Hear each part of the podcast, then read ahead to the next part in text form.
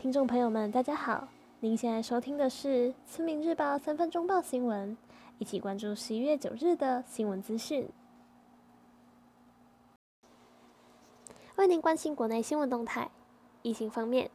中央流行疫情指挥中心今日公布，国内新增六例 COVID-19 境外移入确定病例，另确诊个案中新增一例死亡。国立清华大学传出遭中国组织渗透，于校内设立特别办公室，协助中企研发、揽才、投资等业务，遭教育部依涉及违反《两岸人民关系条例》，要求立刻撤离。不过，此事涉及台湾高科技产业泄密问题，陆委会主委邱太三表示，会借此机会检视台湾其他大专院校有无相关情形。带您关心国际新闻。响应第二十六届联合国气候变化纲要公约，第二封大会驻印代表处七日在当地举办台湾日实体活动，其中一场由外交部、经济部、环保署共同举办的座谈会，邀请桃园市长郑文灿线上与谈。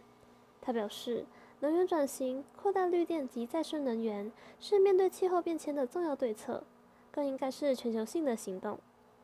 全球各国家政府和企业都应共同努力。让二零五零年净零排放从现在开始。COP 二六预计进行至十一月十二日，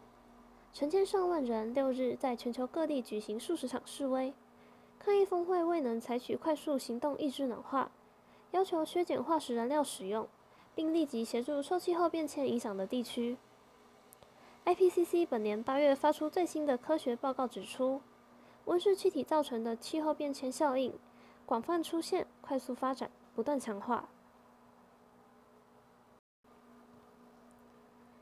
由纽西兰主持的二零二一年亚太经济合作会议 （APEC） 将以视讯的方式于当地时间十二日正式登场。外媒指出，本次会议的主轴为 COVID-19 疫情、经济复苏，可能引发紧张争辩的题目则包含台湾的跨太平洋伙伴全面进步协定申请。路透报道，总理阿尔登声明表示，大会将聚焦在拟定从这世纪性危机中复原的蓝图。我们将一同持续维持供应链运行，以及支持试剂、疫苗等关键医疗物资的贸易议题上，